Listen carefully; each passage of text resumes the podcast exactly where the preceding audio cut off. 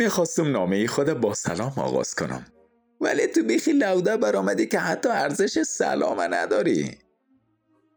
به هر حال مرا شاید شناخته باشی که کی هستم و چه کارنامه ای دارم. اگر نشناختی بشناس که من اشرف غنی رئیس جمهور افغانستان بودم. خواه حال نیستم، ناجوانا را در جانم زدن.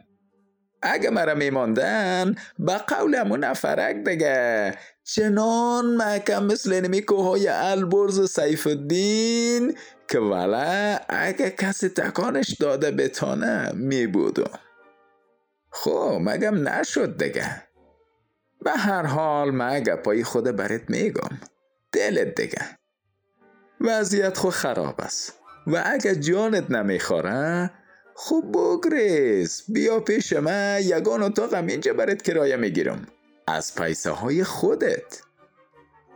جان بیبی گل از اون پیسه هایی که آورده بودم خلاص شده، وگرنه میدادم برات. هرچی عاجل برو بانک پیسه میسه را بکش. راستی بوتایت هم دم دستت باشه که کت چپلخ فرار نکنی. شنیدم زنت رفته در جنگ. او بچه خر چرا ماندی بره؟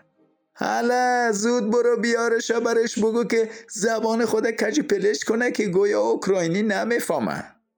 سر رایت برو یگان چکر ازبکستان در میدان هوایش یک اطرف شانی کو بعد بیا اینجا که خوب جای است. خیلی لوده هستی که تا حال فرار نکدی.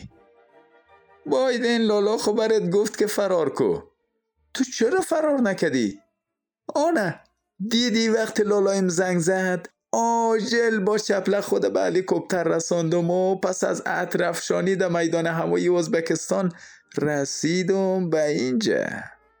راستی یادت نره که فیسبوک چلوانکه های خود بگویی که به زودی حکومت موقت به سرپرستی جو پوتین شکل میگیره که ترکیب از امریکا و روسیه است که هم دل دو طرف خوش میشه و هم مردم را سرگرم میکنه.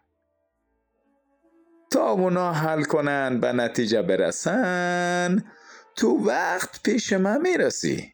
در آخر به معاون اولت بگو که به یکی از وکلای پارلمان زنگ بزنه و پس از ای که به یگان جرم متهمش کرد برش بگویه چه باش خائن، تو نمیفهمی که مملکت در چی حال است؟ تو کثیف.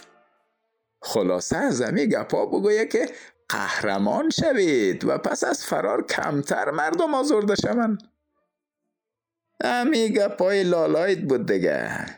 راستی اگه کار داشتی یا مشوره در زمینه فرار و بهانه هایش میخواستی حتما برم خبر بده، کمکت میکنم. فرار کو. بای.